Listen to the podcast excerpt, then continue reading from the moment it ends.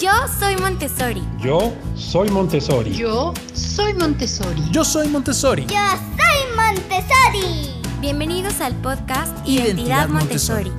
Un espacio para recordar, Descubrir compartir e investigar. Acompaña a Miri y a Roberto, que junto a sus invitados buscará las razones por las que Montessori ha, Ha marcado marcado tantas tantas vidas. vidas. Hola, buenos días, buenas tardes, buenas noches. No sabemos a qué hora nos estés escuchando, pero bienvenido de nuevo, se me traba la lengua, a nuestro podcast Identidad Montessori, el que con mucho gusto tengo, como siempre, de compañero y como él dice, compañero de viaje, a mi queridísimo, ¿quién anda por ahí? Andamos por aquí, Miri, muchas gracias. Muy contento. Roberto, no digas tu nombre. No importa, no importa, yo lo digo. Roberto, Miri, eh, pues también acompañando a las personas que están del otro lado, escuchándonos, les agradecemos mucho, eh, porque esto al fin y al cabo es un sueño, es una historia de dos exalumnos que de repente se vuelven a conectar con Montessori y empiezan a, a- a- pedirle a las, voces, a las voces que están construyendo hoy eh, la identidad Montessori que nos platiquen. Y con cada persona con las cuales tenemos el honor de platicar, recordamos, volvemos a conectar con, con alumnos, porque no nos gusta decir exalumnos, la verdad es que nunca dejamos de ser alumnos de Montessori, pero con guías, pero con papás, pero con dueñas de escuela y con personas que el día de hoy están construyendo Montessori. Y hoy no es la excepción, pero antes de presentarles a la persona que, que estamos muy contentos de que nos acompañe, les vamos a poner este pequeño clip para explicarles más o menos qué es lo que intentamos hacer en este programa, en este podcast Identidad Montessori. Este programa es parte del proyecto La Torre Rosa. Con el que buscamos traerles las voces que dan vida a la identidad Montessori. Somos alumnos, papás y guías, compartiendo temas que construyen este universo Montessori. Visita nuestra página y tienda online www.latorrerosa.com.mx. Cinco, cuatro, tres. Hola, ya estamos de vuelta otra vez.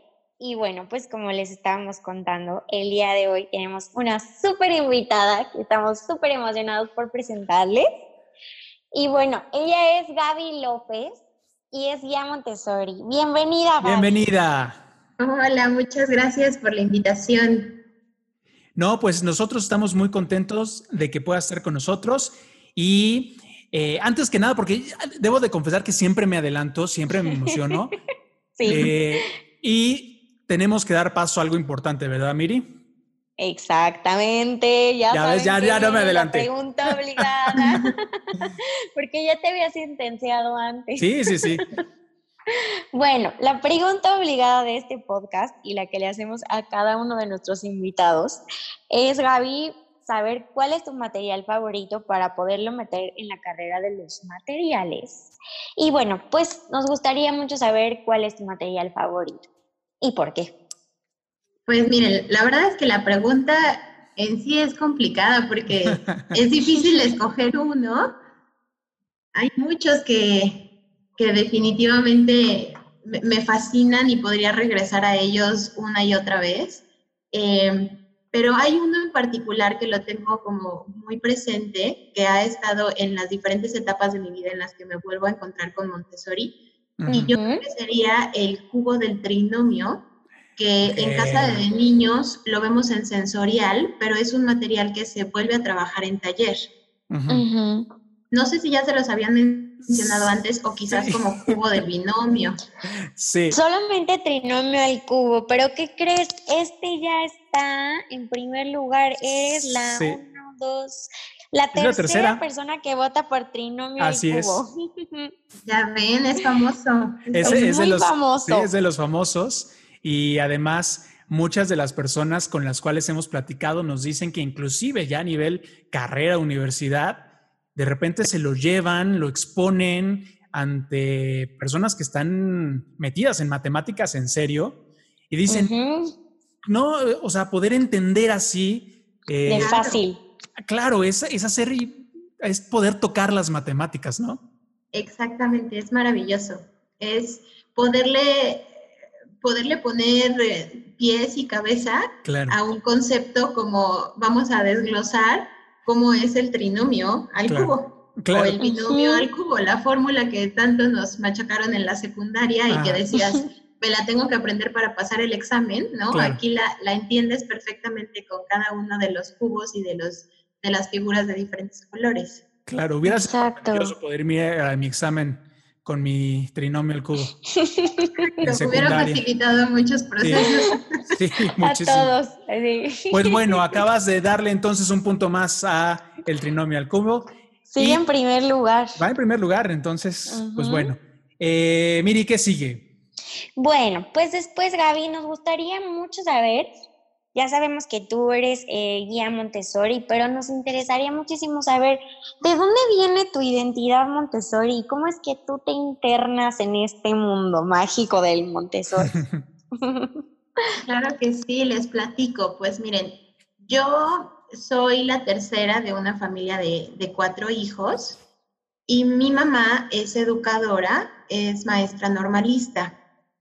Entonces, Ajá. pues, si bien a ella siempre le interesó el tema de la educación, no tenía conocimiento como tal del sistema Montessori, sino hasta que mi tía se empezó a entrenar como guía y bueno, mis hermanos mayores ya habían pasado como por la etapa de preescolar, entonces mi mamá los logró meter al sistema Montessori ya hasta que uno de ellos estaba por entrar a la primaria y el otro todavía alcanzó preescolar, que sería pues casa de niños. Y ya cuando yo nací, pues sí me tocó súper bien, así como a Diego, que ya pudimos entrar desde comunidad infantil ujú. en sistema Montessori. La situación es que como mi tía vivía del otro lado de la ciudad a donde estábamos nosotros, Sí. Pues no se prestaba a que pudiéramos estar en, en la misma escuela. Pero sí, yo entré a Montessori desde muy pequeñita, desde que tenía un año, Ok. Y, y estuve toda mi etapa educativa hasta que terminé taller 2 para después ya Ujú. entrar a secundaria en sistema tradicional. Por Ujú, esta ujú. situación de que ya las secundarias Montessori eran muy poquitas, las que Ujú. habían, Sí. eh, pues también como por situación un poco de practicidad en, en los desplazamientos y en tener que llevar a cuatro a la escuela y demás, Claro. Sí. este, ya ahí me pasé a sistema tradicional, pero definitivamente el tiempo que estuve como, como alumna, sentí que me dio todas las bases necesarias y por haber para Ujú. poder hacerle frente al resto de mi vida académica. Ujú, Estuvo ujú. padrísimo y, y a mí me sucedió que cuando estaba en taller 2 sentí una gran conexión con mi guía, en realidad con todas las guías. Si me preguntan, yo me acuerdo de mi guía de casa de niños, Ay, igual. taller 1, sí, todas, Sí, todas en, en diferentes aspectos han marcado mi vida, claro. pero en particular mi guía de taller 2, me acuerdo que me acercaba como mucho a platicar con ella. Ya cuando eres un niño de taller 2 ya eh, llegan unos momentos en los cuales hay como entrevistas individuales, ¿no? Con la Sí. guía para ver cómo vas avanzando, cómo va tu proceso, etcétera. Y, Sí. y yo me acuerdo que le decía, es que cuando yo sea grande quiero ser guía como tú. Ajá, ajá. Mm. Y ella era alguien que, como todas las demás, impulsaba mucho mis sueños y entonces me decía, no lo dudes que lo vas a conseguir y tú vas a lograr tus sueños si eres perseverante y si los buscas los vas a conseguir. Y ya, entonces seguí estudiando, pero le platicaba mucho a mi tía Liliana y le decía, tía, ¿hacia dónde me tengo que ir si mi intención es estudiar Montessori?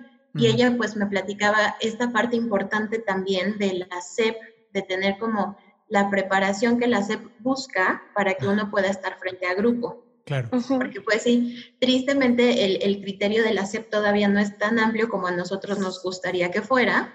Ok. Entonces, por el simple hecho de ser guía Montessori, la SEP no te permite estar como titular frente a grupo. Entonces, en ese momento, mi tía me asesoró y me dijo, pues mira, puedes estudiar ciencias de la educación o pedagogía, alguna otra licenciatura que esté relacionada a, y después tomar Montessori como si fuera tu especialidad. Ajá. Y entonces fue así como llegué a estudiar pedagogía. Este, pero sí, mis compañeras de la carrera también me decían que desde el día uno sabían que era Gaby Montessori. Montessori. Ay, ¡Qué No me padre! pierdo. Sí, que yo iba como, como muy Así. decidida. Yo vengo Claro. a hacer mi trámite aquí porque Sí, ah, después sí. me voy a hacer. Montessori, ¿no? Sí, la verdad es que fue, fue como muy notorio desde el principio. Y sí, pues terminé, terminé la licenciatura y después ya cuando, cuando empecé a hacer mis prácticas profesionales y demás, pues sí, definitivo yo buscaba estar como en el, en el ambiente escolar, en el ambiente educativo y, y así oportunidades, de repente salió una para entrar como asistente en taller 2 Ujú. y yo al principio le decía a mi mamá, no, mamá, pero es que, ¿qué voy a hacer yo de, de asistente y en taller 2, que además a mí me llaman más los niños pequeños, etcétera? Y mi mamá muy sabia, de- debo de agradecérselo porque uno a veces no reconoce lo que las mamás no dicen, ¿no? pero, pero mi mamá me dijo, nene, está- te están abriendo las puertas del Claro. lugar que tanto has soñado, entonces toma esto como si fuera un anzuelo para entrar a ese ambiente y a ese entorno en donde quieres estar y te van a conocer y poco a poco se te van a ir abriendo los caminos, ¿no? Claro. Claro. Sí, súper sabia porque entré a taller 2 como asistente y de ahí después se abrió una oportunidad en casa de los niños y ya entré a casa de niños y a la par encontré un entrenamiento que se estaba dando durante los veranos para hacerte guía Montessori. Ok. Que justo ese era, ese era otro tema, porque la mayoría de los entrenamientos los daban como si fuera un ciclo escolar normal. Entonces era o trabajabas o te entrenabas. Ujú. Ah, claro. Mm, Pero pues eso significaba tener un, un ahorro súper choncho, Claro. como para poder decir, me doy el lujo de dejar de trabajar un año y de Y estudio, desembolsar, y de desembolsar un- una buena cantidad de dinero para después este, ya estar certificada en Montessori ante la AMI. Claro. Pero afortunadamente encontré este entrenamiento que era en los veranos, entonces con eso yo no tenía que dejar de trabajar. Oye, Ay, nos, nos dices algo bien interesante. Desde luego traes el ADN Montessori en todos lados, ¿no? Eh, ¿qué, qué, qué es lo que tiene que tener una persona eh, que sabe que, que la, la parte de la pedagogía, que es muy grande, desde luego, y ahora se han metido en montones de corrientes, teorías y formas de educar, este, ¿qué es, qué es lo que tiene una persona, una que estudia pedagogía, que tiene esta vocación por los niños, pero que en la filosofía Montessori, que no es nada más eh, cómo educar a los hijos, tiene una filosofía más grande. Eh, ¿Qué es lo que tiene una persona para acercarse y decir, yo quiero ser guía Montessori, con todas las palabras? Eh, mira, yo en particular lo que veía diferente a, a otras teorías o, o, mm, ramas de educación, a mí lo que me encantaba de Montessori era la manera en que la doctora Montessori logró plasmar en un material tanto conocimiento científico. Ajá. Y entonces, más allá del material didáctico que algunas otras teorías utilizan en la etapa de preescolar, Montessori logra darle continuidad durante toda la primaria, por lo menos. Entonces, me encantó ver que era un plan de estudios que estaba como súper bien estructurado, que además tiene bases científicas, porque la doctora fue médico, la primera mujer médico en Italia. Eh, Entonces trae toda esta base científica, mucho estudio a profundidad del desarrollo del ser humano y por lo mismo es una metodología que, que no caduca o que no se hace vieja, que no podríamos decir esto se inventó hace 100 años y ahora ya no funciona. Claro. Sigue funcionando porque el desarrollo del ser humano sigue siendo el mismo. Sus procesos y sus etapas biológicas siguen siendo las mismas.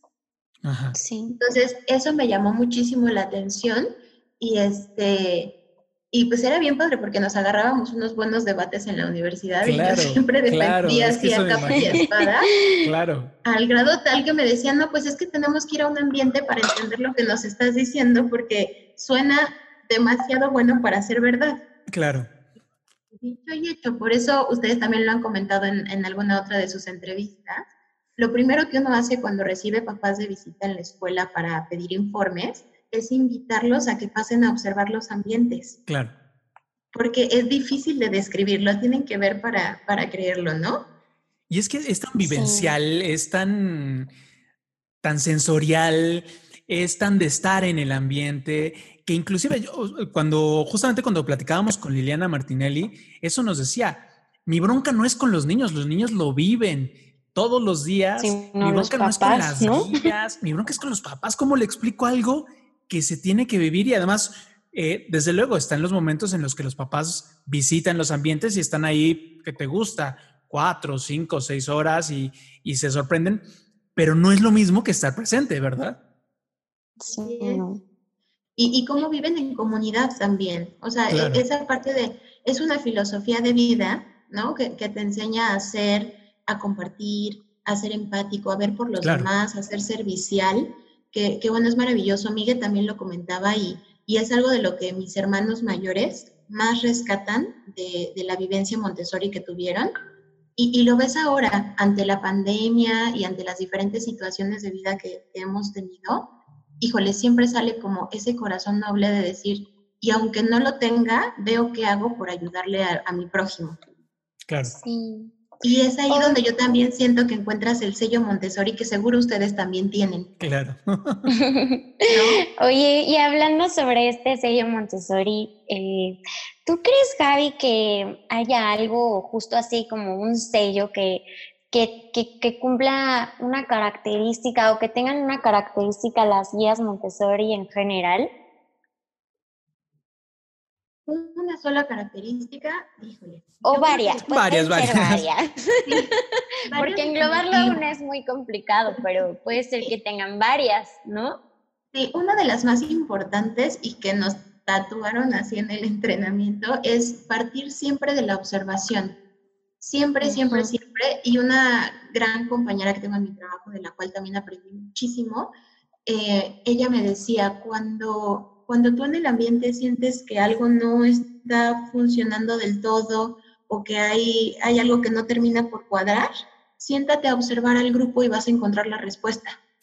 Y sí, es Mm. maravilloso, pero sí, de la observación parte todo. Un Eso niño que quizás lo ves muy Sí. inquieto, que no logra concentrarse del todo, que no termina sus ciclos de trabajo, te sientas a observar tantito la dinámica del grupo y, y te das cuenta de qué es lo que está pasando y cómo puedes acompañarlo en su proceso. Yo, yo también siento Qué que padre. ahí, eh, lo platicábamos también en uno de los primeros programas, hay en el lenguaje algo muy peculiar en Montessori, ¿no? Eh, sí. De repente no es, no es que tengamos palabras especiales y mágicas dentro de Montessori, pero la forma en la que las guías hablan, inclusive hasta el tono, al tono, yo te escucho y digo, es que es guía Montessori, Ajá. por- porque Como tiene- tranquila, toda Claro, bonita. no, no, hay, hay una dulzura y hay una empatía Ajá. dentro del tono, las palabras muy especiales que se utilizan en un ambiente Montessori. Desde luego eso es entrenamiento, pero también es como parte de la vocación, ¿no? Sí, creo que Sí. pero fíjate que eso curioso, no nos lo dijeron como tal en el entrenamiento. Yo creo que es algo que se va pasando.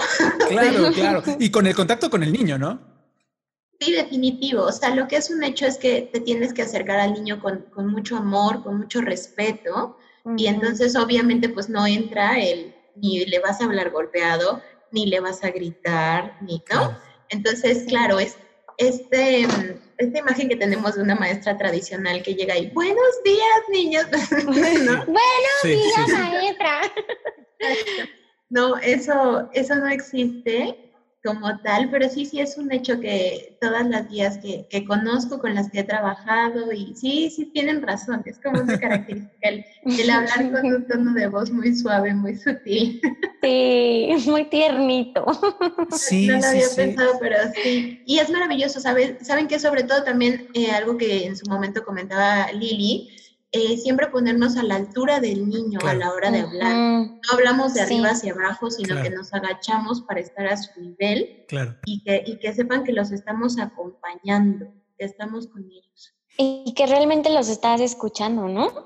claro. Y 100%, y a través de la mirada se dicen muchas, muchas, muchas Claro. cosas también. Y tú que tú, me imagino que en tu carrera tienes amigos y amigas que pues, en, en este momento pueden estar también ejerciendo en una escuela tradicional. Esta, esta barrera que de repente representa el escritorio del maestro, ¿no? Eh, está, pa- parece mentira, pero parece que está enjaulado en estos cuadritos que abarcan del pizarrón al este Al pizarrón al escritorio. escritorio y los pasillos, ¿no? Y ya con- el, el- el hecho de que se acerque al- a los pasillos no es, no es empático, sino es porque te va a revisar, porque te cachó con un acordeón o porque te va a regañar, ¿no? Entonces, Sí. ¿qué- O pasa a revisar algo. ¿no? pasa a revisar algo, sí. ¿no? Y entonces Ay, dices, el maestro se me acerca y me da miedo. A comparación, Sí, a comparación de que no hay escritorio en el Montessori. Así es, no hay escritorio y cuando le das una presentación al niño tienes un banquito que es igual y hasta más chaparrito que sus sillas. Claro. Y si no te, te hincas en el tapete o te sientas en el tapete con ellos, si estás trabajando en el piso con ellos, sí, sí tienes toda la razón, no existe como tal, como tal esa barrera en Montessori y es algo muy bonito. Ellos también sienten como mucha confianza de acercarse al guía o al asistente o a la coguía para, para hacernos parte de su proceso. Claro. Sí, justo eso es como súper interesante porque efectivamente en el tradicional no, no sientes como esta empatía de quererle hablar a tu maestro, como la confianza de preguntarle. Y ahora que lo recuerdo en Montessori, sí, siempre ibas y hasta tenías la, la oportunidad de hablarle tú, ¿no? De por su nombre. Sí, sí, por su nombre. Jamás le dices Miss ni, ni nada por el estilo, siempre por su nombre. Qué Oye, ¿y- lindo. ¿Y qué, qué te dicen tus compañeros eh, de la carrera de pedagogía al respecto a esto? Eh, sé que el- como que les causa mucha curiosidad, desde luego, hay muchas cosas que dentro del método, creo yo, Que no hemos- conocen, ¿no? que no conocen y no hemos sabido también explicar nosotros, ¿no? Porque además tampoco es la tarea de las, de las guías, la- el, el trabajo de las guías es con los niños, Así es. pero creo que ahí hay un papel importante que podría recaer en los papás, pero también en los alumnos, exalumnos, de, de platicarles a todos qué es el método, ¿no? Nos preguntan por Sí. todos lados y ahí la pregunta es también como, como alumna, exalumna, eh, ¿qué, cómo, ¿cómo podemos platicarle a los demás, a otros maestros, a otras personas, pues qué es toda esta magia que ocurre en, en el ambiente? Sí, es, es todo un reto porque yo creo que hasta hemos sido eh, privilegiados Claro. en haber tenido esta oportunidad de estudiar en un sistema tan bonito, porque tristemente no ha logrado estar al alcance de todo el mundo. Hay un proyecto que se llama Montessori sin Fronteras, Ujú. que lo que están buscando es hacer llegar en diferentes países de Latinoamérica y demás eh, este sistema para poblaciones de bajos recursos. El tema es que montar un ambiente Montessori con todos los materiales Claro. es una inversión súper fuerte y si lo contrastas con cuánto necesitas para montar un salón tradicional, claro. no hay ni, ni punto de comparación, ¿no?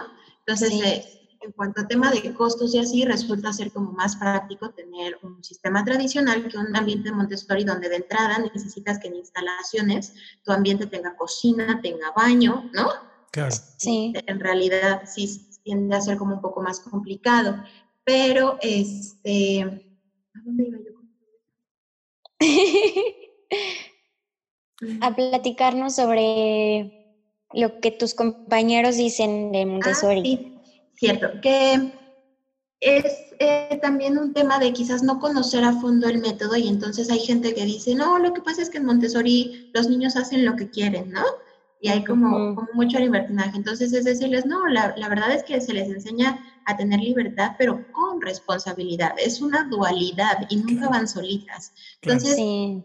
Yo me acuerdo perfecto en mi etapa como niña Montessori, que yo llegaba en la mañana a la escuela y el tema era que yo podía decidir si quería empezar trabajando matemáticas o lenguaje o ciencias naturales o algo de geografía, pero al final del día yo daba mi recorrido por todas las áreas. claro. Y si de repente me tocaba un trabajo como la raíz cuadrada o la raíz cúbica en donde me demorara más tiempo, bueno, quizás ese día no, le, no llegué a hacer otros trabajos, pero al siguiente día iré variando y ahí está también la guía que te va diciendo, bueno, yo creo que ahora podemos relacionar esta investigación que hicimos con los números, con eh, los lugares en el mundo donde se establecieron las primeras civilizaciones que inventaron Ujú. los números y entonces ahí está la educación cósmica, ¿no? Que va Sí. Claro. relacionando todas las áreas Claro. y sobre todo esta parte padrísima de decir, no hay un límite para el potencial del niño. O sea, si el niño quiere llegar a estudiar hasta el infinito y más allá, el material le deja ir y seguirse y no detenerse, ¿no? Y por el contrario, si tienes un chiquito que necesita detenerse un poquito más porque su ritmo de aprendizaje va un poquito más despacio, tampoco pasa nada. Le das su tiempo y todos los procesos se van consolidando poco a poco cuando tengan que establecerse por madurez biológica, ¿no? Claro. Claro, como esta parte de no hay competencia, ¿no? Cada quien va a su ritmo y entre todos nos ayudamos. Y entre todos se apoyan, el pequeño aprende del grande, el, el grande pone el ejemplo a los pequeños. Sí, así es como, como vivir en comunidad. Y entonces, pues era lo que yo les platicaba a mis compañeros. El tema no es hacer lo que quieres, sino saber lo que tienes que hacer. Y tú tienes la capacidad de decidir por dónde empiezas, pero al final sabes que lo tienes que terminar igual que los demás. Sí. Está, está increíble. La verdad es que, en verdad, cada vez que platicamos con, con alguien sobre Montessori, empiezas a clavarte más y entender un poquito más cómo lo viviste tú como alumno, exalumno y este, no, no, no, sé ni siquiera cómo decirnos, porque no me gusta la palabra exalumno. Eh, tendríamos que encontrar una forma porque en verdad somos los que, los que vivimos, como tú decías, ese privilegio de la experiencia Montessori. Hoy sí hay muchas cosas que nos definen y además una responsabilidad que no hemos adoptado y, y que, bueno, creo que hay muchas personas que están haciendo, por ejemplo, el proyecto que nos platicabas, pero hay mucho, que, hay mucho que hacer y hay muchos exalumnos que podríamos estar dando nuestro testimonio y, y, compartiéndolo, ¿no? Vamos a hacer una pequeña pausa y regresamos en esta plática porque todavía hay mucho que podemos platicar con Gaby. Entonces, en este momento sí. regresamos.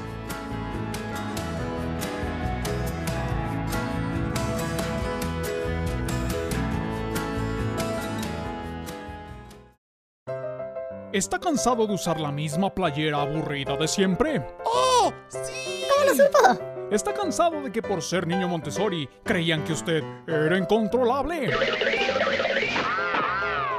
Se aflija más. Hemos abierto la tienda La Torre Rosa en línea, donde usted podrá comprar mi playera de las letras de Lija. Yo quiero las del binomio. Las cadenas, los mapas, los mapas. No espere más. Visite www.latorrerosa.com.mx y compre la suya. Muchas gracias.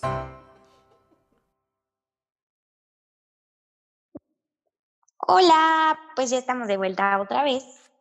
Y bueno, pues estamos en esta plática súper a gusto, súper enriquecedora y aparte pues que nos llena de, de, felicidad poder volver a recordar como todos estos momentos en los que estuvimos en Montessori y también saber lo que, lo que ve una guía, ¿no? Y cómo piensa una guía. Y bueno, pues a mí me gustaría preguntarte, Gaby, así, ¿qué es lo que más te ha llenado de ser ya Montessori o alguna experiencia que hayas tenido y que digas, sí, de verdad, por esta razón no erré, yo sé que estoy lo correcto y estoy haciendo lo que, lo que amo. Ay, wow. No, pues es que la verdad, amo mi vocación. Es maravilloso como no me pesa trabajar, sino todo lo contrario. Cada día es un día nuevo y es un día diferente. No les podría decir que entro en la rutina, sino todo lo contrario. Yo llego al ambiente y entonces en el momento en el que me pongo la bata, dejo también afuera del ambiente todas mis preocupaciones, todos mis pendientes, me cambia el chip y en ese momento es desde que ves al niño entrar, le ves los ojitos y entonces dices, no, bueno, ya, día nuevo, día diferente, vamos a ver qué vamos a explorar hoy, qué vamos a conocer hoy y entonces mm. permitirnos maravillarnos de su proceso. Y entonces poder ver, nosotros solo, solo somos como, como el, ¿qué les diré? El empujoncito que les damos hacia el aprendizaje, pero en realidad ellos lo descubren. Claro. Entonces ver sus caritas de asombro cuando ven cómo se hace jabón en la, en la mesa cuando están lavando la mesa, o cómo de, de, de limpia la ventana cuando la están lavando, cuando limpian el piso, cuando empiezan a escribir y por primera vez ponen su nombre con un gis en la pizarra. No, bueno, todos esos eh, descubrimientos para ellos de aprendizajes para mí es así como increíble poderlos vivir y acompañarlos. Y es que además, Entonces, perdón, dime, perdón, no, es que además yo me ponía a pensar ahorita, eh, desde luego, el, el, el, maestro como testigo de algo que debería de ser natural, que es la exploración de cualquier ser humano, de la curiosidad por aprender. O sea, básicamente así, evolucionamos desde el principio, ¿no? Con curiosidad, logramos tener fuego con curiosidad, sacamos la rueda, con curiosidad logramos la escritura. Y además, no me acuerdo quién lo decía, casi creo que Liliana también decía, no, no, lo decía Ana, una, una guía también. Ana Patti. Ana Patti, la lucecita que se prende en los ojos de los niños cuando, han, cuando han logrado dominar, cuando han visto que de, de su propio trabajo logran algo, ¿no? Que además no se da cuando de repente, eh, o sea, esa luz no se puede sustituir con un 10 en un examen. Por más bonito que se sienta sacar 10, no es lo mismo que cuando tú lo has, has sentido la curiosidad, con la guía te has, eh, has con, eh, te has acercado al material y tú solito logras el conocimiento, ¿no? O sea, que la vives, ¿no? Exactamente. La vives realmente, así de, oh my gosh, está sucediendo. Ajá. Em, hoy la maestra me enseñó que 2 más 2 es 4, sino decir, hoy descubrí que cuando junto dos unidades con otras dos unidades formo 4, mamá, hice una suma. Hoy descubrí la suma, ¿no? Sí. ¿Y hasta dónde? Una, una de las cosas que hemos querido dejar muy en claro en el programa es que desde luego no, no queremos convertirlo en secta Montessori, ¿no? Así de somos los mejores, solamente los iluminados que tuvimos este, las letras de lija sabemos escribir. No, este, queremos saber que pues, eh, esto está dirigido por seres humanos, pero sí no podemos dejar de ver que, que en nuestros tiempos el, el, el maestro tendría que dejar de paso justamente a este, a este conocimiento, a esta forma de, encontrar con el niño. Y bueno, ahorita eh, de repente se pone muy famoso, ¿no? los filipinos descubren cómo hacer la, este, la escuela mejor y dejan de hacer tarea y dejan de hacer exámenes. Y la verdad es que María ya lo había dicho desde hace mucho tiempo. Oigan, volteen a ver el sistema Montessori. Entonces, tú, tú que lo viviste de estos dos lados, eh, hay una nueva propuesta, Montessori, una nueva forma de que las guías le hablen a los maestros y le digan, oye, no es viendo el pizarrón, es viendo a los niños y maravillándote de eso. Hay una propuesta que pueden hacer las guías Montessori a, los maestros eh, cuando haya un poquito de humildad y se dejen, se dejen también sorprender por estas cosas. Sí, está increíble. Yo creo que la, la aproximación que hemos tenido a ello es cuando hay junta de consejo técnico escolar con la SEP. Y entonces nos juntamos maestros de la misma zona escolar. Y normalmente somos la única escuela Montessori de, la redonda, ¿no? Y entonces todos los demás son maestros en sistema tradicional. Y sí, lo que hacemos es compartir experiencias y tratar de, de enriquecernos entre todos. Y sí nos ha, a mí me ha tocado platicar con alguna otra maestra de preescolar que me decía, ¿a poco tienes letras de lija? Y entonces ya le platico más o menos cómo es el proceso que, que yo llevo con los niños y ella busca adaptarlo con los materiales que tiene a su alcance en su escuela. Claro. Entonces, igual no tiene las letras como lija de tal, pero sí me dice, ah, claro, entonces lo que puedo hacer es ponerles el alfabeto y que ellos tracen con sus deditos. Y claro, y, luego les digo, y también puedes utilizar si tienes una charola con arena o si quieres hacerlo con diferentes experiencias sensoriales, otro día te traes otros granitos y que vayan construyendo la letra. El chiste es que ellos no sientan que el aprendizaje es algo tedioso, sino algo que los llama, algo que los atrae, hacerlo atractivo al niño, ¿no? Sí. Entonces yo creo que esa es como la aproximación. Sí, creo que es lo más cercano que hemos tenido ahorita con, con maestros en tradicional. Lo que sí es un hecho es que el, el entrenamiento es fundamental.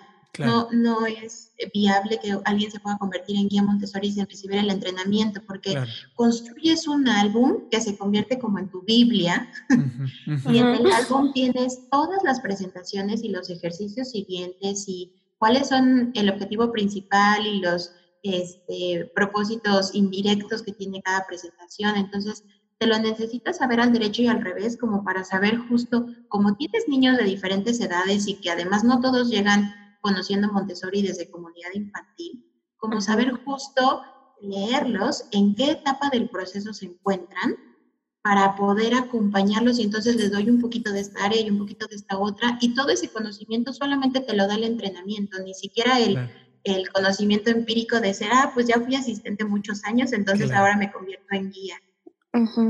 Sí, porque sí no es es, súper necesario. no es nada más el material por el material, o ay, qué bonito, eh, le enseño al niño a poner el, cuadr- el cubito hasta arriba de la Torre Rosa, ¿no?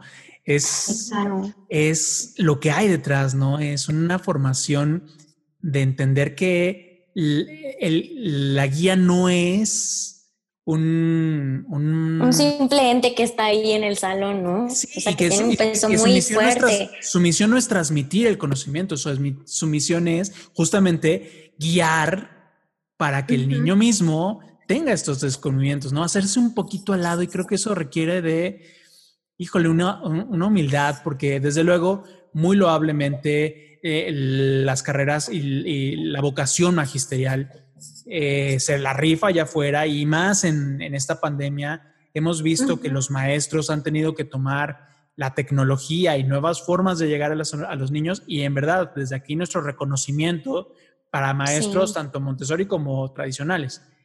Pero, Claro. pero hay otra parte en la que eh, tenemos que dejar a los niños hacer este tipo de descubrimientos, ¿no? Y el maestro hacerse un poquito de ladito y decir, no me toca a mí transmitir el conocimiento porque soy muy chido, sino, perdonen el, el francés, pero, este, pero yo solamente comparto para que el mismo niño vaya encontrando estos caminos, ¿no? Lo descubra por él mismo. Sí, Sí, lo que mencionan es justo esta parte del ambiente preparado, que es Claro. súper importante, es como si fuera una triada. Está la guía, está el niño y está el ambiente preparado.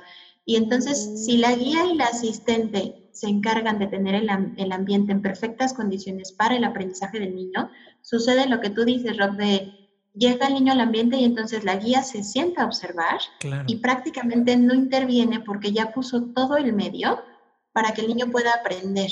claro. Entonces únicamente se va, se va a acercar a ti si tiene algún, no sé, alguna duda muy pequeñita donde necesite de tu apoyo, pero de ahí en fuera debe de tener, vaya, hasta los repuestos al alcance para que él solito pueda decir, ya terminé de utilizar este material, voy a poner los repuestos que necesito para que otro niño pueda llegar a ocuparlo después de mí.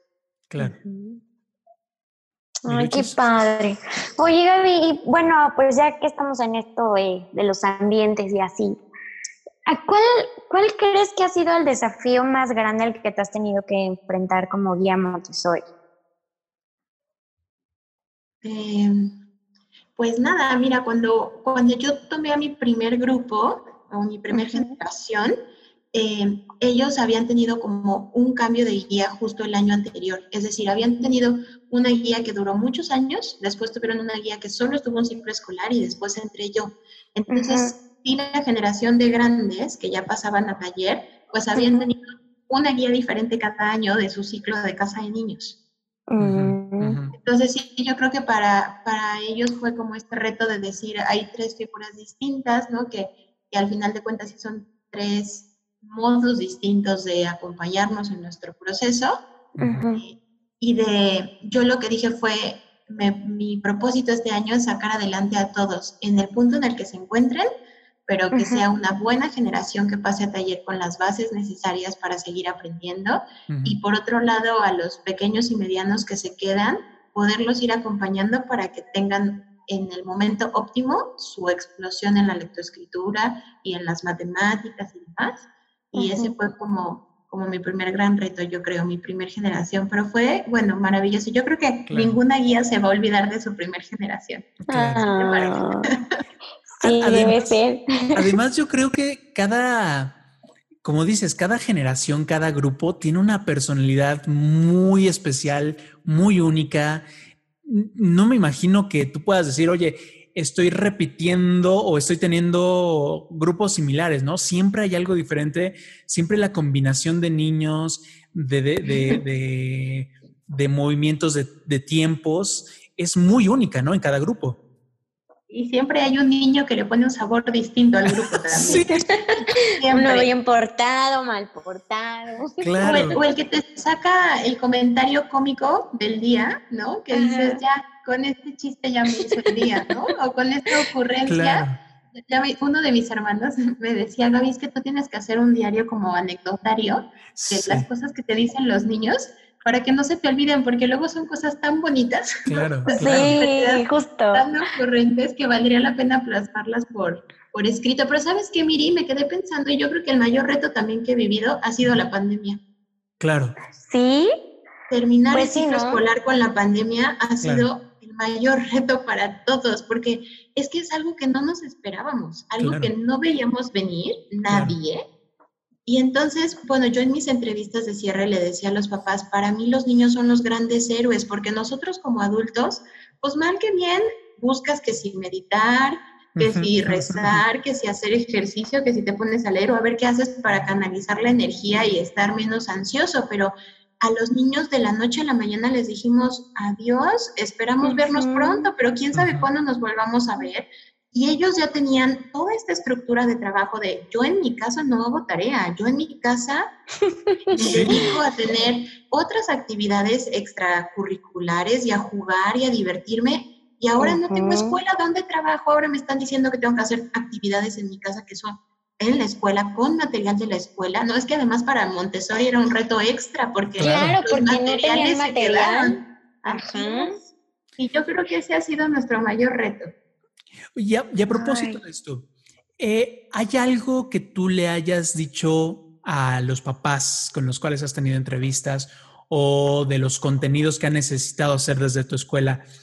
¿Qué, qué le podemos decir ahorita a los papás? Porque bueno, desde luego, en teoría estamos eh, ya de bajada. La verdad es que no sabemos, pero sabemos que los niños van a estar por lo menos otros, otros mesecitos en la casa, ¿no?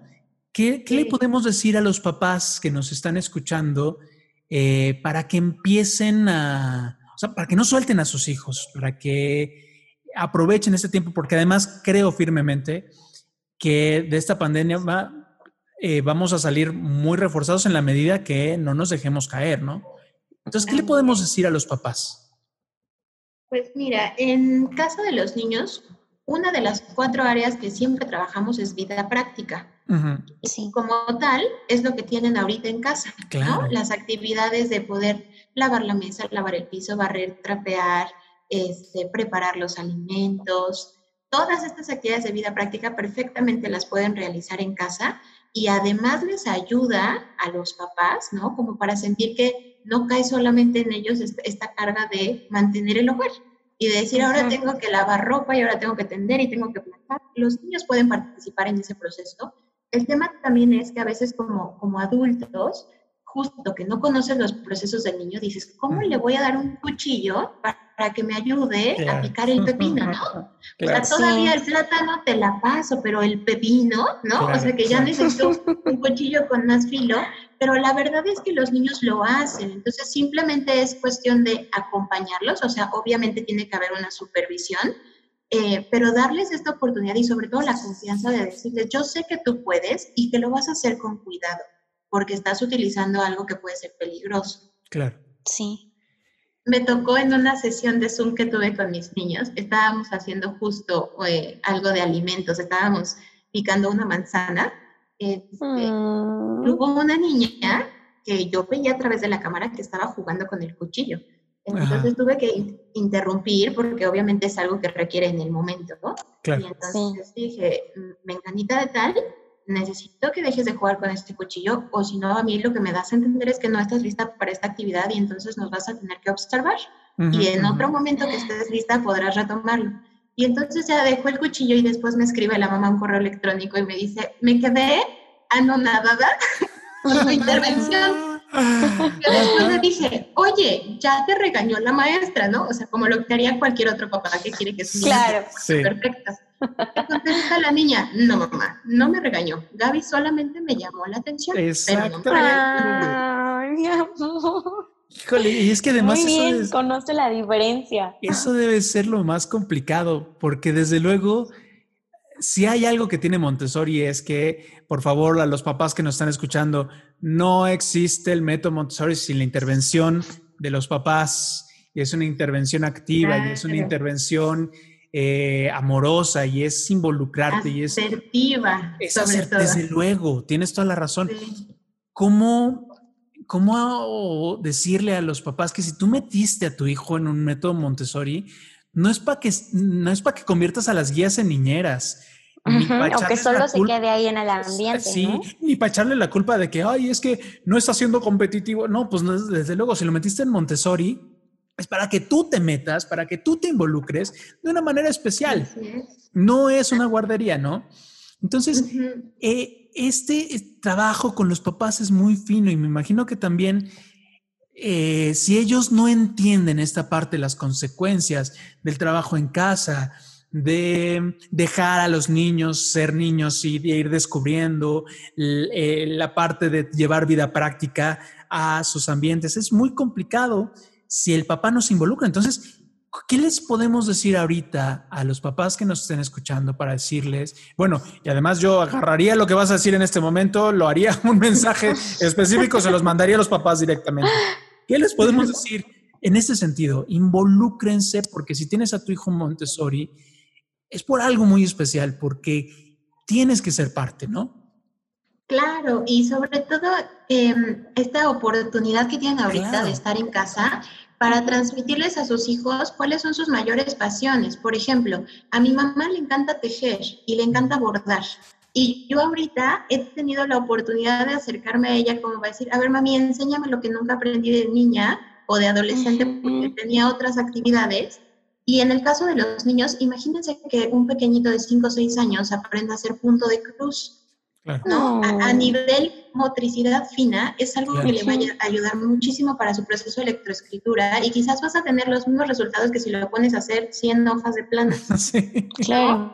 Pero es una actividad diferente que los está ayudando a perfeccionar la, la motricidad. Entonces, si al papá, por ejemplo, le encanta hacer la de talachas y arreglar eh, aparatos que ya están descompuestos, a ver, hijo, vente para acá, te voy a enseñar cómo funciona un desarmador. Y mira, este es de cruz y este, ¿no?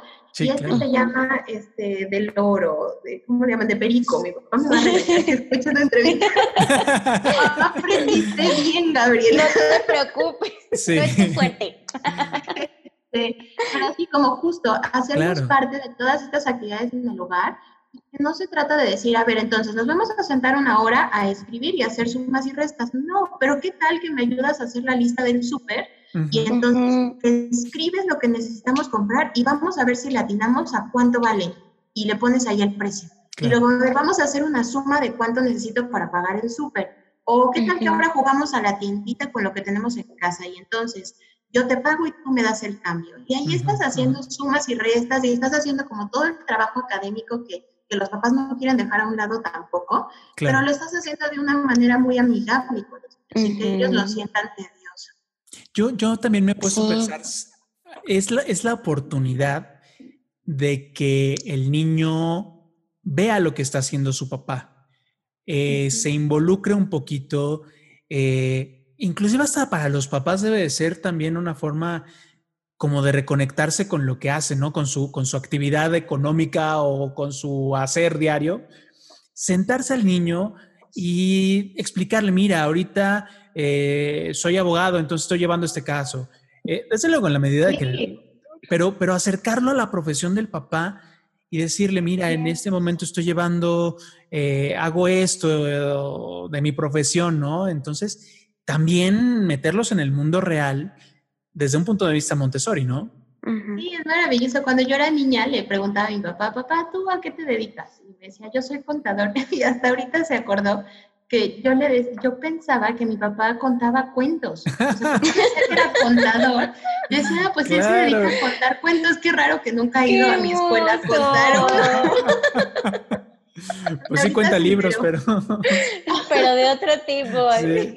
Sí, pero justo yo le preguntaba, "Pues, ¿a qué te dedicas? Soy contador, pero lo que dices es muy valioso, claro. ¿Y qué hace un abogado? ¿Y a qué se dedica un ingeniero? Y yo soy financiero, oye, papá, ¿no? Claro, ¿Y qué tal, qué tal que el niño regresa a la escuela y ya sabe sacar porcentaje? ¿No? claro, claro. Sí. De Es- menos... es Oye, Gaby. muy- Dígame, dígame. ¿Eh? No, tú ibas a decir algo, ¿no, Robert? No, no, no, tú mire. Ah, bueno, o sea, pues ahorita que estamos igual como retomando todo esto, me gustaría también saber cuál ha sido, o que nos platicaras la anécdota que más te ha marcado Montessori. Digo, sabemos que una parte de- ya fue con lo del COVID, toda esta parte de, de, de, de, presentar como el reto de ver qué le vas a presentar a los niños que están acostumbrados a trabajar con materiales, ¿no? Pero ¿qué, qué parte de ser guía Montessori te ha marcado? Una anécdota que nos quieras compartir.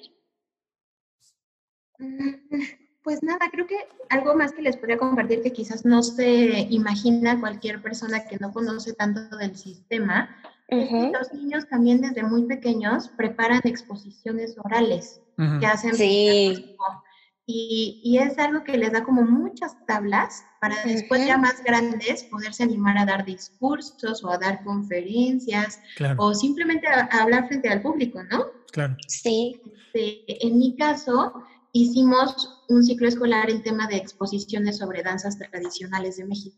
Uh -huh. Y fue maravilloso porque entonces cada niño escogió una danza diferente, la danza del venado, la danza de los viejitos, la bamba, la jarana yucateca, etcétera. Y entonces, bueno, llegaban a la escuela ya con su vestuario para exponer y con una cartulina que ellos mismos habían preparado con, con, imágenes o con palabras clave. Y entonces era maravilloso porque los niños escuchaban los cascabeles a veces desde la escalera, ¿no? Y ya andaban ansiosos esperando en el círculo. ¿Qué era? A compañero para darle exposición. Fue, una experiencia maravillosa porque al final los papás eh, son invitados a, uh -huh. a, escuchar las exposiciones de todo el grupo un día en particular. Claro. Y entonces justo como se trataba de danzas, yo les pregunté a los niños que si querían bailar un fragmento y hubo quien dijo, sí, yo sí quiero, y los que no, pues obviamente respetas, ¿no? Y dices, está bien. Y hubo quien en el momento se animó a bailar, o sea, ya que vio ahí a los papás, dijo, no, claro. yo sí quiero, pónganme la música de aquí. claro. No, y fue, fue, maravilloso, yo sentía que mi corazón se hacía grande, grande, grande, grande. Fue una experiencia increíble. Oye, y además, además pasa eso, ¿no? O sea, no están llevando una exposición por una calificación. No están haciendo la tarea porque si no les van a descontar créditos no es, no. Y, y, nos lo decían también en otro tema, cuando las escuelas suelen este, pedir lunch, ¿no? Y los papás hacen lunch, no es, no son créditos extras porque lleves el lunch a todos los, o, o el refrigerio a los, uh -huh. a los demás niños, es un servicio. Y expones ah, claro. es un servicio y compartes porque es un servicio y al final no te queda un número, te queda el haber compartido. La satisfacción de haber investigado. Desde ¿no? luego, y, pero y, y además y de decir, lo voy a compartir eso, esto que aprendí. Sí, tal cual, tal cual, ese es como el valor más importante que deja todo esto. Me, Ay, me encanta, en verdad, está padrísimo y hay un montón de cosas que tenemos que seguir platicando. Este, Gaby, en verdad, sí. muchísimas gracias. Te vamos a tener que volver a, a invitar porque a invitar. hay un de cosas que podemos platicar alrededor de esto. Yo quiero hacer un programa específico sobre tareas y exámenes porque, híjole, es un, es un tema que nos mueve muchísimo. Pero en verdad, muchísimas gracias. ¿Algún mensaje, un último mensaje que quieras darle a las personas que nos están escuchando, Gaby? No, pues nada. Para mí lo más importante es seguir al niño. Entonces, si nos está escuchando algún papá, alguna mamá, algún abuelito, abuelita, simplemente que se den la oportunidad de observar antes de intervenir y antes de actuar, porque muchas veces tendemos a meter la mano antes de tiempo y el niño está a punto de resolverlo por sí solo cuando ya le dijimos cómo hacer las cosas, ¿no? Claro. Entonces, claro. quizás lo que les podría decir es eso, vamos a darnos esta oportunidad de observar un segundito antes de intervenir y seguir al niño. Padrísimo. Miri, ¿con qué te quedas? Ay, esta es la parte más difícil para mí, porque de verdad es que todo lo que platicamos siempre es así como de, ay, sí es cierto. Claro. Ay, pues, pues como esta parte de que las guías son como realmente una guía uh -huh. y que pues que están ahí igual como para marcar nuestras vidas. Y bueno, yo me atrevo a decir igual, Liliana Martinelli para mí fue justo mi primera guía y me re, la recuerdo con muchísimo cariño y, y qué padre que, que, que, siga habiendo estas guías que, que, siguen marcando las vidas de los niños en, en, Montessori y pues no me queda más que darles las gracias. Así es. A ustedes por la invitación, muchas gracias. No, y estamos comprometidos para seguir platicando, para seguir eh, pues construyendo esta identidad Montessori que es tan importante creo... Difundiendo las realidades difundiendo, de Montessori. Difundiendo algo que no, no es tan fácil, porque difundir una filosofía, un método eh, que es tan vivencial, que es tan sensorial, que es tan de estar ahí, me- yo me quedé con esta parte, el ambiente, la guía del niño, y que ahí, Ah, ahí se triada, hace ¿no? la magia, ahí se hace la magia, el papá tiene que, que involucrarse y eh, lo que hacemos, el llamado que hacemos en este, en este podcast es, todos los exalumnos tenemos algo que intervenir, porque yo sueño el día en el que decir en una, en una entrevista de trabajo yo soy Montessori significa algo y significa algo muy fuerte, ¿no? Claro. Entonces, bueno, eso es de nuestras partes, de nuestros sueños, de los objetivos que tenemos aquí en la Torre Rosa y en, el, pro- y en este su podcast, Identidad Montessori. Miri, despide a las personas que nos están escuchando. Muchas gracias por escucharnos en este podcast que compartimos con Gaby, alias Montessori. Gaby, muchas gracias por tu tiempo y esperemos poderte tener en otro podcast. Nos vemos a la próxima. Gracias a ustedes. Bye. Gracias por escucharnos en este tu podcast Identidad Montessori. Recuerda que puedes enviarnos tus preguntas y sugerencias a través del correo contacto arroba latorrerosa.com.mx. o también en nuestras redes sociales de Facebook e Instagram con arroba la torre rosa y yo. Nos escuchamos en la próxima.